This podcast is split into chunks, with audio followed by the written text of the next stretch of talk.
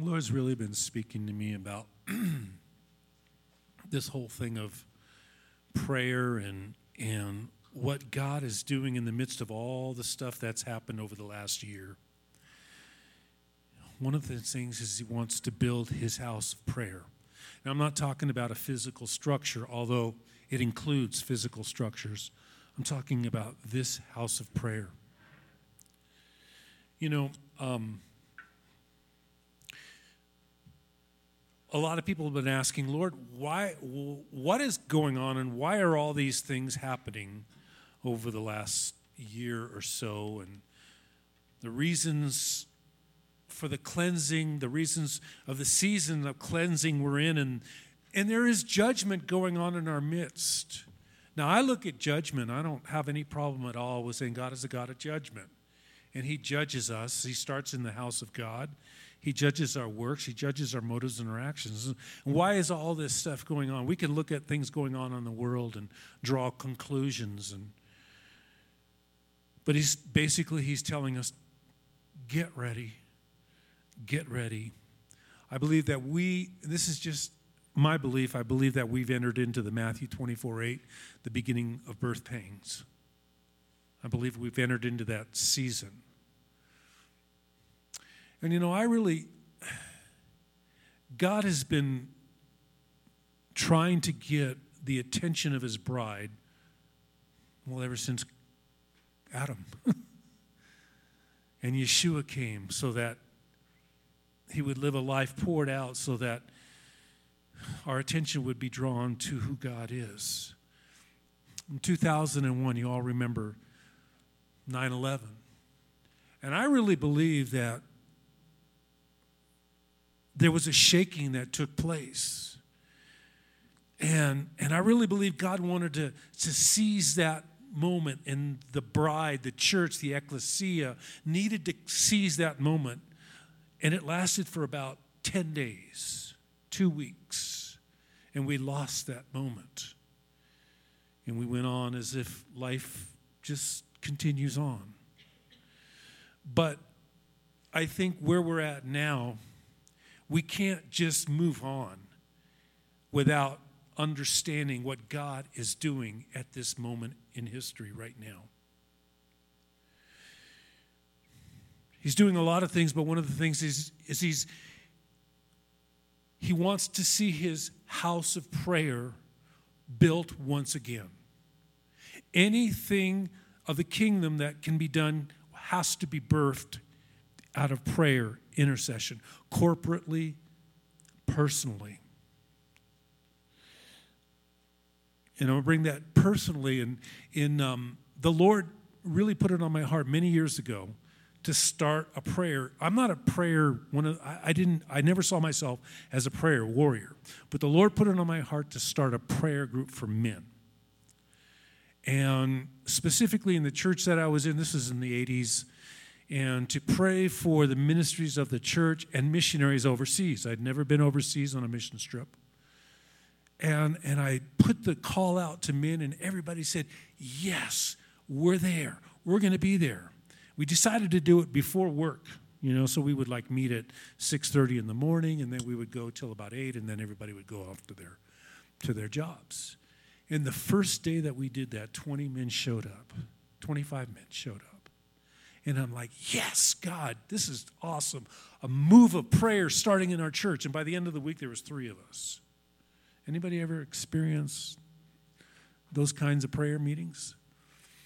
And, you know, I didn't get really discouraged, and the and there would be others that would join us occasionally and stuff, but the Lord really began to just say, you know what, it, it's not about getting the, the multitudes and the majority. It's just about a heart of prayer. And so we began faithfully, Monday through Friday. We would gather in that in the church before work, and we would pray, pray for whatever is going on, pray for the ministries of the church, pray for missionaries. And this is one thing I found because of my own experience is that when you commit yourself to intercession, don't be surprised if you become an answer to your own prayer. The Lord used that time to launch Millie and I into ministry that we've been in now for the last almost thirty-three years. So the first thing that God is doing during this shaking, and I want us to hear this, is God is wanting to build his house of prayer in us. We have seminars on prayer. We have teachings, wonderful teachings and messages on prayer. But God says, I want you to pray. I want you to pray. Secondly, I believe that God is, is, is restoring intimacy with him, that that would need to be prioritized over ministry to people. Does that make sense? He desires intimacy over ministry to people. I'm not saying it's an either or, it's a both and.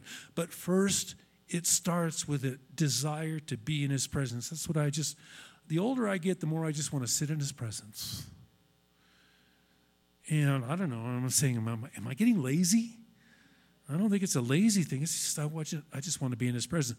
And when we desire, if nothing more, to be in his presence, out of that being in his presence, then we're able to minister to people in a more effective level. So he's calling his bride, his Ekklesia, to intimacy with him. And intimacy to the point of encounter. I've been hearing a lot, and so have you, prophetic words, and I love the prophet. I love the prophetic, and I, I will never despise the prophetic. I want the prophetic. And I'm hearing God's going to do this, God's going to do that, and I believe he is, but I want God to do it.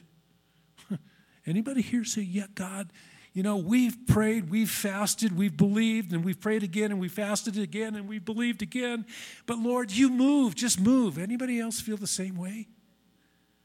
It's going to be birthed out of that place of intimacy and, and a desire for encounter. Not just to bring our laundry list of needs to God and say, God, I have this, and this is an important need. And I'm not saying it's not. But he wants us to have an encounter with him.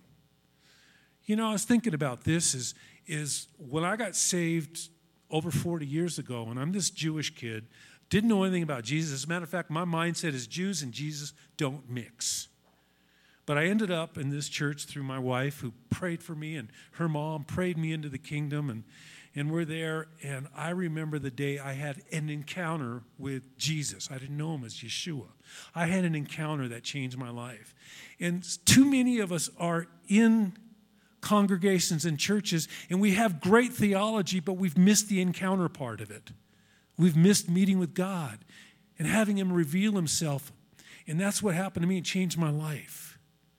We need to have those, that place of intimacy where encounter takes place, experiences his presence, and to a greater de- de- degree than any than, than any other time. That's why I just loved linger, lingering in the presence of worship today. Thirdly, I believe that the Lord is, is restoring a bringing back the fear of the Lord again to his bride. God's become our buddy over the last couple of decades. He's our friend, and he is our friend. But he's a holy God. And when we become too familiar, we lose that sense of the fear of the Lord. And I don't mean fear of... stay away from me, God, but a fear, a reverence of his holiness. Where we come to a point in our lives where we no longer tolerate sin in our lives. We no longer tolerate apathy and mediocrity. There's become kind of a boredom with God. I'm not saying God is boring at all, but there's kind of like we don't have an expectation of God doing something incredible. We just like, okay, I want to hear a good teaching. Oh, the worship was awesome today. And then we go ho, ho hum off to what we were before. We've become bored in God, and God is saying, my bride should never be bored. We should have that same heart that Isaiah, when he went into the temple, and I'm sure he was struggling with his issues, and he saw God high and lifted up. His train filled the temple, smoke and all. And he was like speechless. He had an encounter with God. He wasn't bored with God anymore. And then he realized, wow, you know, God, I'm a man of unclean lips, and my people, they're pretty rude too. I know I lived in Israel. They're rude, okay? He knew what he was talking about. He knew of what he was talking about. And God sent an angel and touched his lips and cleansed his lips. And then God says, who am I going to send? And of course, his response was, Hineni, here am I. God wants to restore that fear, that reverence of him, of Adonai, back in our hearts and into the congregations, into the churches again. I believe he's raising up a new breed, a new breed of spiritual warrior being raised up today. And we are that spiritual warriors. Whether you know it or not, we were talking about this and praying about this this morning in our prayer time, is that it's not a choice whether you want to enter into the warfare. You might think it's a choice. We are born into warfare. I should say we're born again. Well, actually, we're born the first time in warfare. And then we're born again. And, and guess what? We're born into warfare. The war's been won, but we're still called to do battle. And to a deeper level, more intense level than ever before. All you got to do is look around and see what's going on. I, I, I can't watch the news anymore without going, this is, this is, a spirit of stupid has taken over. A spirit of stupid has taken over. It's entrenched itself. But what are we going to do about it? We need to see that, you know, what's going on in Washington, D C, what's going on right here. Well, Wendy, where is Wendy? Where's she? She's always hiding back there. You're talking about Washington State. They've, they've. Here. I know, I see you. No, it's, it's here in Colorado. Here in Colorado, yeah, that's what I'm saying. A ministry of truth is being established. That sounds scary, doesn't it? That sounds scary, doesn't it? Ministry of Truth, it sounds like Pravda, the Soviet Soviet Union or something. Guys, and we can go and we can say, wow, this is so bad, this is so bad, they're bad, they're bad, they're bad. But God is calling us to enter into the battle. These are spiritual principalities that we're dealing with, and God wants us to learn how to deal with that in the spirit realm. Our battle's not against flesh and blood. Y'all know that. We hear that all the time. That person, that person on the left or that person on the right is not my enemy. But there is a spiritual dimension that we're missing. And warfare, spiritual warfare, helps us to understand what the spiritual dimension is. And we get strategies so we know how to battle in that area. The breed of warrior that God is calling will be convinced that the greatest privilege is to make intercession for the Lord. We're going to be talking about that a lot over the next weeks. That when we come to the point where we believe that the greatest privilege that I have as a believer is to be an intercession for the Lord, into the with the Lord, that is what intercession is all about. That's a great privilege.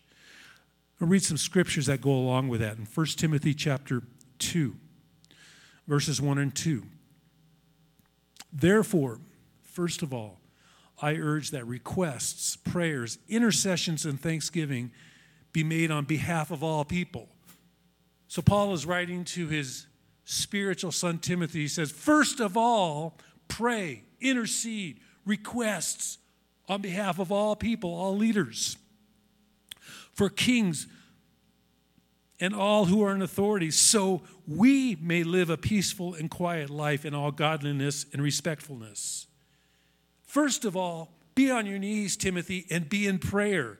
God is saying that to us today, to his Ekklesia. First of all, be in prayer, intercession for all, pray for our leaders.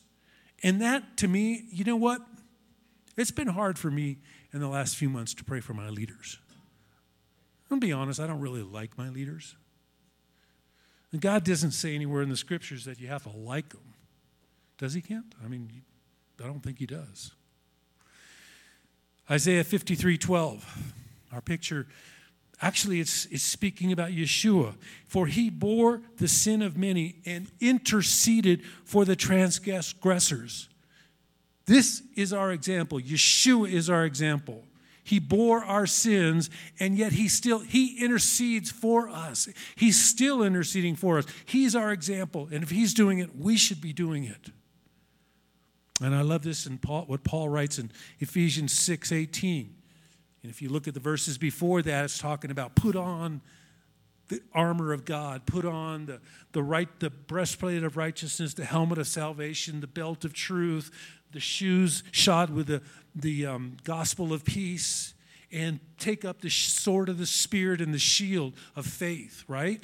And then he says in verse eighteen, pray in the Ruach, pray in the Spirit on every occasion, with all kinds of prayers and all kinds of requests. With this in mind, keep alert with perseverance and supplication for all the Kedoshim. That's why it is so important for us to be in that place of his presence. I want to pray what's on God's heart. I have things I need to pray for. I'm praying for my grandkids all the time. My grandson Michael drives. I pray and I intercede because it's... If he's watching, I'm glad he's watching, but if he's not, no. But you know what I mean? But also, I want to be in that place where I'm hearing from the Ruach HaKodesh. I'm hearing from God in my own life, or what he's speaking to me. And we see an example in the in the Tanakh, in the Torah, where, where Moses, he's he he prayed for people all the time. And, and in Numbers chapter twelve, thirteen, he says, so Moses cried out to Adonai, saying, oh God, heal her now. He acted as an intercessor for a woman who was sick. And, and we see this all over the scriptures. God has called us to be intercessors. And it's a calling that all of us have. I used to think intercessors, and please don't be offended, used to be a bunch of old ladies sitting kneecap to kneecap in a room somewhere, you know, in the basement of the church praying together. That's what intercessors did. That is so not true. God has called us to be intercessors, each and every one of us. It's a calling from God. Hebrews three one. Therefore, holy brothers and sisters, partners in a heavenly calling. See, we're all partners in a heavenly calling, brothers and sisters. Take notice of Yeshua, the emissary, and Kohen Gadol, the high priest, we affirm. So what is a high priest? What did the high priest do? For who? So who did he stand between? The children of Israel and God. And so Yeshua is the high, high, high priest. And yet we are partners with him in that calling to be intercessors. Isn't that amazing? The emphasis needs to be on developing that secret place. When God called Millie and I to lead, even before we moved to Denver, Colorado, he said, create a place for my presence.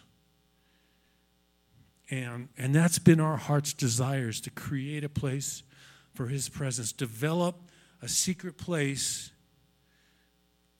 not just public. That's something we do too, but first develop that secret place of consecration to him. It's a ministry of unceasing day and night intercession. Matter of fact, we sang that this morning, on your walls, O Jerusalem. As a matter of fact, um, Isaiah sixty-two six, on your walls, Jerusalem, I have set watchmen, I have set watchmen on your walls, O Jerusalem. I have set watchmen on your walls, day or night, day and night.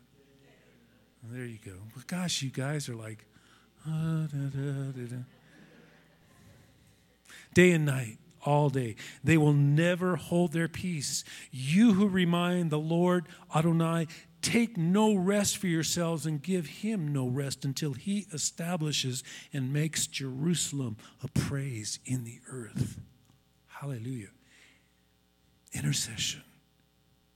Unceasing, day and night prayer. I love the twenty-four seven ministry. Anybody been to Kansas City I hop? If you've never been there, I just encourage you to go there. You know, it's just a place of unceasing. How long has it been going on? twenty years? thirty?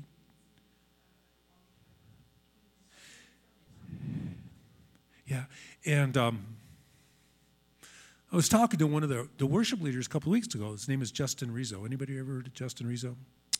Yeah. And um, he has been, he went to House of Prayer. I'm kind of veering off, but this is a rabbit trail, but it's okay. Hang with me.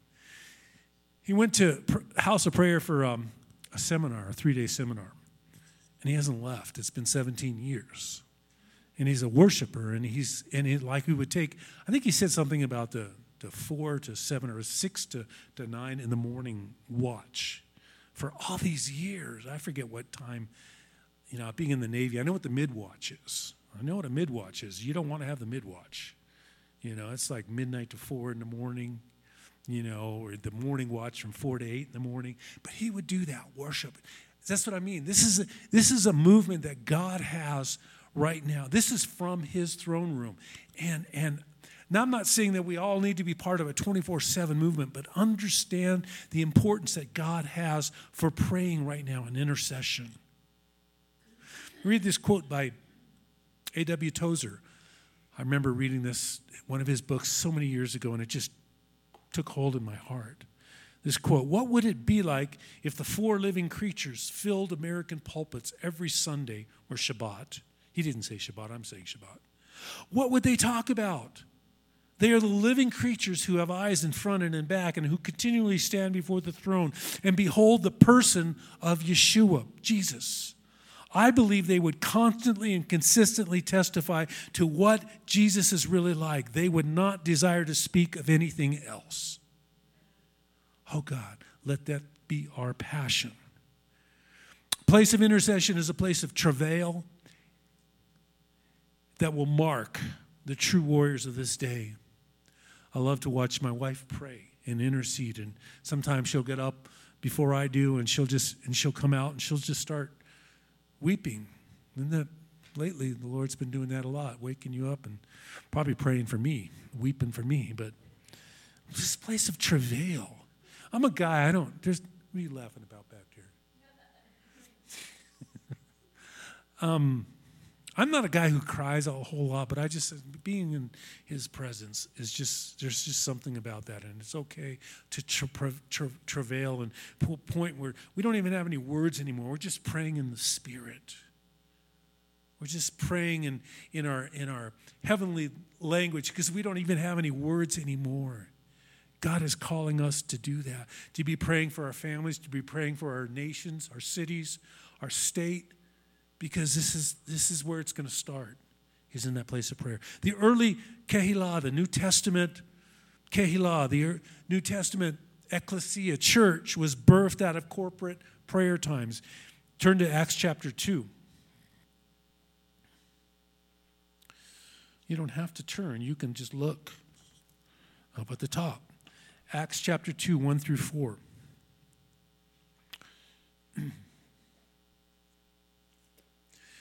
When the day of Shavuot had come, Shavuot is, is the Pentecost. When the day of Shavuot had come, they were all together in one place. What were they doing? Arguing, fighting, eating. No, they were there. They were probably doing that too, but they were praying. God said, Yeshua said to them, "Go to Jerusalem and wait till the promise of the Father comes." So they were in prayer together. Suddenly there came from heaven a sound like a mighty rushing wind, and it filled the whole house where they were sitting. And tongues like fire spread out, appeared to them, and settled on each one of them. And they were all filled with the Ruach HaKodesh and began to speak in other tongues as the Ruach enabled them to speak out. In verse forty-two, they were devoting themselves to the teaching of the emissaries and to fellowship, to breaking bread, and to prayers. And if you go down to verse one, chapter three, now Peter and John were going up to the temple at the ninth hour, the time of prayer. This was a regular part of their lives. And they would go to the temple in Jerusalem at the regular times of prayer. This should be a mark of our lives, too. This quote by Le- Leonard Ravenhill. Sunday morning church attendance shows how popular the church is. Now, this is coming from a Christian perspective, so understand that. Sunday night shows how popular the preacher is. Attendance at prayer meetings shows how popular God is. This is where he's calling us to be. Is in that place of his presence, on our knees, in a quiet place with him. Corporate and individual prayer is what will birth the next move of God. I believe with all that's going on and all the shaking, I believe that there is going to be a revival. And part of that revival is going to be the, not a part of it, a big part of it is the church being awakened. The church has been asleep. As a Messianic Jew, I know that much of the church has been asleep in regards to God's promises to Israel. And God is awakening his bride, his church right now. So the revival is going to begin with this. And I believe there's going to be an end days revival. There's going to be persecution too. I'm absolutely convinced they're going to come up together. Persecution, but yet there's going to be revival. People are going to be saved and healed and delivered. I'll never forget this quote by Joy Dawson. It was when we were in our Y WAM days and learning how to pray and intercede. I never really, you know, learning to hear the voice of God. We need to do a whole new teaching. Not a whole new teaching, but reinforced teaching on hearing the voice of God. God is still speaking to us. Do you know that? He is speaking all the time. The problem is not God not speaking. The problem is, are we hearing what God is saying? But out, this is what she said. Out of intercession comes the will of God for us. Simple quote. You want to know what God's will is? How many of you want to know what God's will is? Two. Three. No, all of us want to know what God's will is. Be in that place of intercession. It's like when I began to pray and God sent me to Argentina and I went and I saw a revival that was taking place. And a revival didn't, just didn't start right then. It was nineteen eighty-six. They had been praying for revival for years, for years. And then we went to these revival meetings with this guy named Carlos Anacondia. And as he's preaching and people are getting saved and delivered, there's there's like dozens and dozens of people underneath the stage praying as he's preaching. Anything, any revival has to start in that place of intercession and prayer. You're not going to be, you know, uh, you know, well known in the community. Oh, he's the great prayer. You know, you may not, don't be seeking that, but you're going to be seeking the King of Kings, and that's what's more important than that. We cannot long for his glory, and I want his, I want more of his kavod. I want his kavod more and more. You cannot long for his glory and revival and not want to pray. It doesn't just happen in a vacuum. So speaking of this, you know, in our families, how many of us, and I'm going to I'm going to bring this, as the um, press secretary famously says, I'm going to circle back. Okay. I'm on a roll today, but I've only got a few minutes. How many of us have children, grandchildren, who've kind of walked away from their faith? Yeah, quite a few. And um, and and they grew up in church. They grew up in congregation. They grew up, you brought them and they went to everything. They were in group, and, you, and then they've kind of walked away. And I believe that revival, and, and it's going to start with our grandsons and our and our granddaughters and our sons and daughters being raised from a spiritual death. And I want to read some scriptures from, um, where is that? Well, I'll get there in a second. In First Kings seventeen, this is a, a story, familiar story, starting in verse seventeen. Elijah goes into a town, and he stays with a widow. You know the story. And miracle of the oil, and the and, and so, starting in verse seventeen, after these things it came to pass that the son of the woman, the mistress of the house, fell sick. And his sickness was getting much worse until he had no breath left in him. He died. So, so she said to Elijah, what do I have to do with you, the man of God? Have you come to me to remind me of my sin and kill my son? Could you imagine the heartache that she must have been experiencing at that time? Her son had died. He said to her, give me your son. Then he took her from her arms. He took him from her arms, carried him up to the upper room where he was staying, and laid him on his own bed. He cried out to Adonai and said, Adonai, my God, have you brought me such brought such evil even on the widow with whom I am staying by causing her son to die. Then he stretched himself upon the child three times.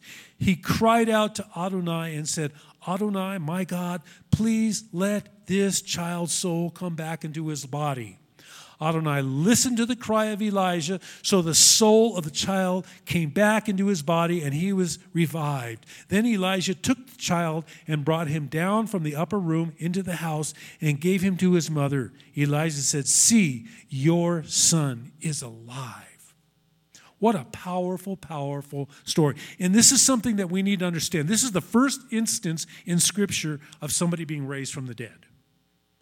We need to take a account. Revelation comes, there's a principle of firsts. When the first time something, a person or event is mentioned in the Scriptures, you better know, you better really dig into that. Elijah was staying where? It says in an upper room. He had his quarters up in an upper room. That was his play, praise. That was his place of, of presence with the Lord. That was the place of, of meeting with the Lord. His prayer closet, so to speak, in the upper room. The son was downstairs when he died. He went down there, took the son. He didn't just pray for him down there. He took him back up to the place of prayer because he knew, he knew that anything, any revival, restoration, any resurrection from the dead had to begin in a place of prayer. And I really believe this is a message for us. If we've got prodigals, we've got kids that walked away, run away, or they're just playing games right now, you know how teenagers kind of get, you know, they try to test everything out. If we've got those prodigals, you take them continuously and intentionally into the place of place of prayer. My, you got, you know what I mean. You take them into that place of prayer and ask God to raise them from the dead. I believe if He can do that physically with that widow's son, He can do that with our sons and daughters and grandsons and granddaughters. Into that place of prayer. Start in your families. The house that God is building will become a place of encounter. We'll see the, as we're in that place, we're going to see the standard of righteousness, the plumb line of God being raised up. And this scripture, I've got a couple more scriptures and then we'll close. In Ezekiel forty-four, I've been looking at this and reading this, and, and, and God is speaking to the prophet about those who minister before the Lord. So Ezekiel forty-four fifteen, he says, so the Levitical Kohanim, the sons of Zadok, Zadok, who kept charge of my sanctuary when Ben, Bnei Yisrael wandered from me. So there was some faithful ministers who kept charge of the sanctuary, of the Mishkan, the, temp, the tabernacle. He said, they will stand before me to offer me the fat of the blood. It is a declaration of Adonai.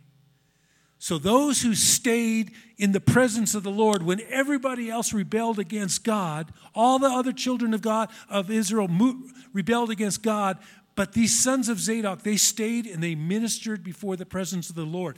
And then in verse twenty-three, it says, they will teach my people the difference between the holy and the common and explain to them the difference between the unclean and the clean. Those who minister to the Lord as a priority in His presence will teach others to discern holy from profane, righteous from unrighteous, being in that place of His presence. So let me bring this to a conclusion here. The highest priority is connecting with God in that secret place.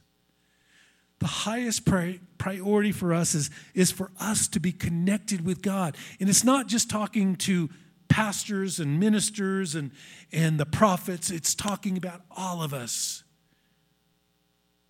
Know ye not that you're a, a, a holy people, a chosen people, kingdom of priests. All of us are. That's for all of us now. So we have that priority to be in that place of connecting with Him. Mike Bickle says, the greatest disease in church leadership today is leaders who have no time for prayerful, long, and loving meditation of the Word of God and a lifestyle of prayer and fasting. Folks, I really believe all the shaking going on, God is saying, come back to me.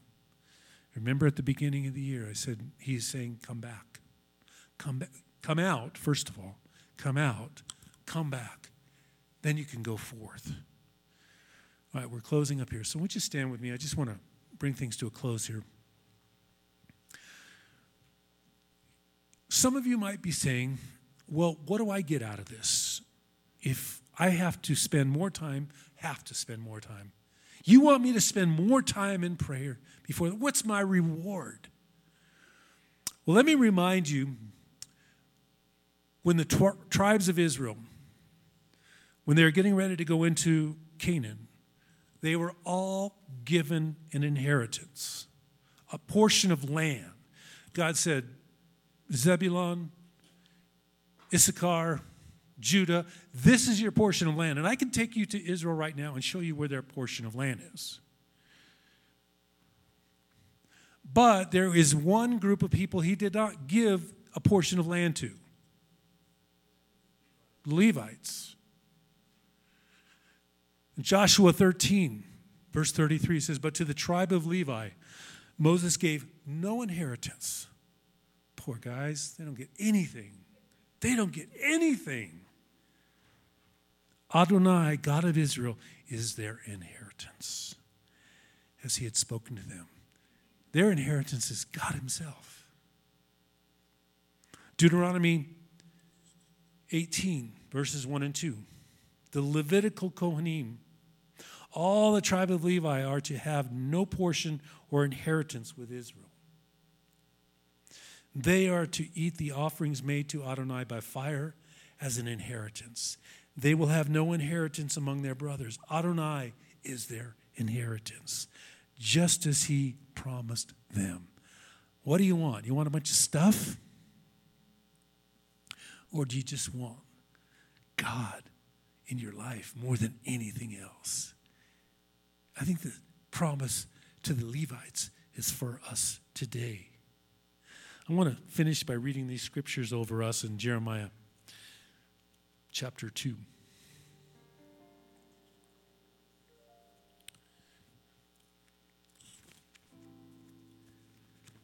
Jeremiah, also known as, uh, what was his na- his nickname? The Weeping Prophet. He, he's somebody who knew how to travail and weep. And man, talk about a man who was... He was asked to do some crazy stuff too, wasn't he? I think he was. It was Jeremiah who was asked to do some crazy stuff as symbols of intercession for his people. Jeremiah chapter two, starting in verse four. Hear the word of the Lord, O house of Jacob, and all the families of the house of Israel. Thus says Adonai, what fault did your fathers find in me that they strayed so far from me? They walked after worthless things, becoming worthless themselves. What are we chasing after? They did not ask, where is Adonai, who brought us up from the land of Egypt and led us through the wilderness, through a land of deserts and rifts, through a land of drought and distress, through a land where no one travels, where no one lives, yet I brought you into a fertile land to eat of its fruit and goodness. When you came, you defiled my land. You made my heritage an abomination. The Kohanim did not ask, where is Adonai? The Torah experts did not know me. The shepherds rebelled against me. The prophets prophesied. prophesied by Baal and went after unprofitable things. Therefore, I will plead with you again. It is a declaration of Adonai. It is a declaration of the Lord. I will contend with them. I will contend with your children's children. God speaks to Jeremiah, and there's a plea. Where are the shepherds, the prophets, the people? I gave you a prosperous land, and you've decided to worship other things. What God is saying today to us is, return to me. return to me. He is cleansing us. He's preparing his bride right now for his glory to be imparted into us. So we can either kick at this, the judgments and the cleansings that's coming upon us. Oh, we don't like this. I hate this. I hate this. Or we can say, God, I surrender. I, I allow you to cleanse my heart, that my actions would again be righteous to you. So, Father, we just stand today before you and say, Lord, we declare ourselves partners with you, and such a privilege it is to intercede with you on behalf of our nation, our families, to stand between them and you. Lord, and I pray that each and every one of us in this room and those who are watching, live streaming, Lord, as we surrender ourselves to you, Lord, that you would build your temple of prayer in us, Lord God. It's not about a structure. It's not about a building, a wonderful, beautiful building in Jerusalem. It's a talk about, he says, know ye not that you are the temple of the Ruach HaKodesh, and he lives in you. And because Yeshua is making intercession for us constantly, he asks us to do the same. He's our example. So, Father, I pray that you would mantle us with a heart of prayer and intercession. Lord, we desire to see harvest. Lord, you said, look and see, the fields are white for harvest. And, Lord, we say, Hineni, we're here, Lord God. And he says, pray for the workers. Pray Pray the Lord of the harvest. And so, Lord, we stand as those prayer warriors today. And we say, Lord, let me be an answer to my own prayer. Lord, raise up Or Chaim as a house of prayer. Raise up the Patricias and the Marys and the Lauras and the Davids and the Brents and the Kims and the Peters to be houses of prayer, Lord God. Lord, that we would have a, a passion and an intentionality to pray like we've never prayed before for our families, for this city, for this state, for this nation, and also for your purposes in Israel. So, Lord, we say Hineni to you as your sons and daughters. Build in us a house of prayer. Build in us a house of prayer in these days. B'shem Yeshua HaMashim. Amen, amen, amen.